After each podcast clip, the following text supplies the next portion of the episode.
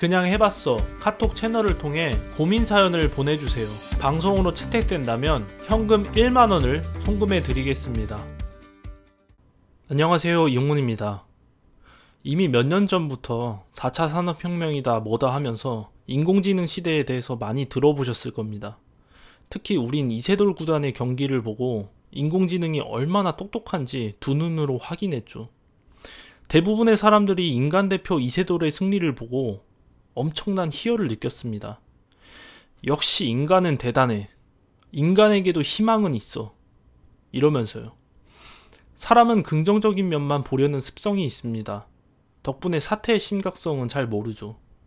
아니, 안 보려고 하는 건지도 모르겠습니다. 알파고가 우리에게 보여준 것은 인간 이세돌의 대단함이 아닙니다. 인공지능이 스스로 공부한다는 사실입니다. 알파고도 처음엔 바둑을 정말 못했었어요. 근데 고수들과 경기를 계속 치르면서 점점 실력이 늘었죠. 인간보다 훨씬 더 빠르게요. 이걸 딥러닝이라고 합니다.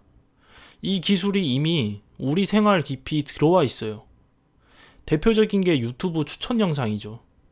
정말 기가 막히게 내가 보고 싶은 영상만 계속 틀어줍니다. 덕분에 잠을 잘 수가 없어요. 근데 이게 사람이 추천하는 게 아니에요. 인공지능이 추천하는 거예요. 유튜브의 알고리즘은 여러분의 클릭 하나하나를 스토커처럼 쫓아다니면서 데이터를 축적합니다. 아, 얘 반려견 좋아하네? 그러면 강영국 영상 한번 보여줄까? 이러면서요. 그리고 추천 영상을 계속 던져주면서 이건 좋아하고 이건 싫어하는구나 하면서 여러분의 마음을 공부하는 겁니다. 월스트리트에는 골드만 삭스라는 유명한 투자 회사가 있어요. 이 회사에는 연봉 20억, 50억 되는 직원들이 600명이나 있었습니다. 주식 전문가들이죠. 근데 이 600명의 전문가들 중 598명이 해고됩니다. 켄쇼라는 인공지능 도입 덕분에요. 지금은 그 수십억의 연봉을 받던 600명의 주식 전문가들보다 켄쇼 하나가 회사에 더 큰 수익을 가져다 주고 있습니다. 인공지능은 우리가 영화에서나 봐왔던 그런 터미네이터의 모습이 아닙니다. 지 혼자 공부하고 결정까지 하는 보이지 않는 소프트웨어에 불과해요.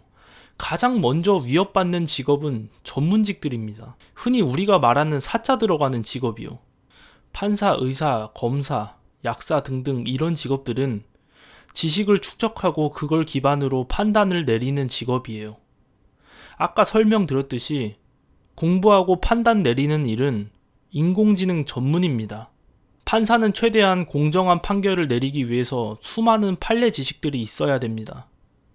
근데 인간 판사가 10년 동안 공부해야 할 판례를 인공지능은 10초 만에 끝냅니다. 그리고 인공지능에겐 사적인 감정이 없습니다. 억울하게 누명을 씌고 감옥에 들어가게 되는 사람들을 위해서라도 돈으로 큰 범죄를 피하는 사람들을 위해서라도 인공지능 판사가 꼭 있어야 되지 않을까요? 감기가 걸려서 동네 병원을 가면 의사들은 반복된 프로세스로 환자를 다룹니다. 어디가 아프셔서 오셨죠? 열 좀 재볼게요. 입 벌려 보실래요? 이런 것들을 굳이 사람이 할 필요가 있을까요? 인공지능이 해도 충분하지 않을까요? 하지만 정말 다행스러운 건 이런 인공지능에게도 한계가 있다는 거예요. 빅데이터만을 가지고 판단을 내리기 때문이죠. 우리가 유튜브로부터 받는 추천 영상은 수많은 사람들의 데이터에 의해서 받게 되는 거예요. 예를 들어 부산 여행 브이로그 영상을 봤다고 했을 때 다음 영상으로 해운대 숙소 추천 영상이 떴다고 칩시다. 이 영상이 뜬 이유는 부산 여행 브이로그를 본 사람들의 대부분이 다음 영상으로 해운대 숙소 추천 영상을 봤기 때문이에요. 즉, 다수결의 통계에 따라 여러분에게 그 영상을 보여준 거예요. 높은 확률로 여러분이 그 추천 영상을 볼 거라고 유튜브 알고리즘은 예상하는 거죠.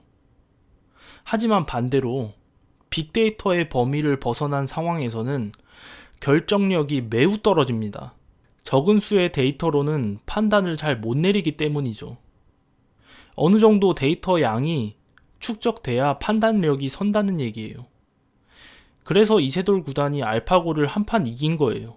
알파고의 빅데이터 속에는 그런 창의적인 한 수가 없었으니까요. 우리가 인공지능에게 일자리를 빼앗기지 않으려면 인공지능이 할 수 없는 걸 해야 돼요. 즉, 빅데이터의 범위를 벗어난 일을 해야 돼요.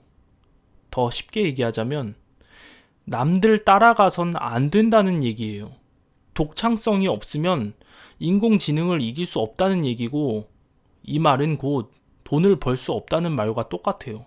골목식당에서 백종원 님이 사장님들에게 항상 강조하는 게 바로 독창성이에요.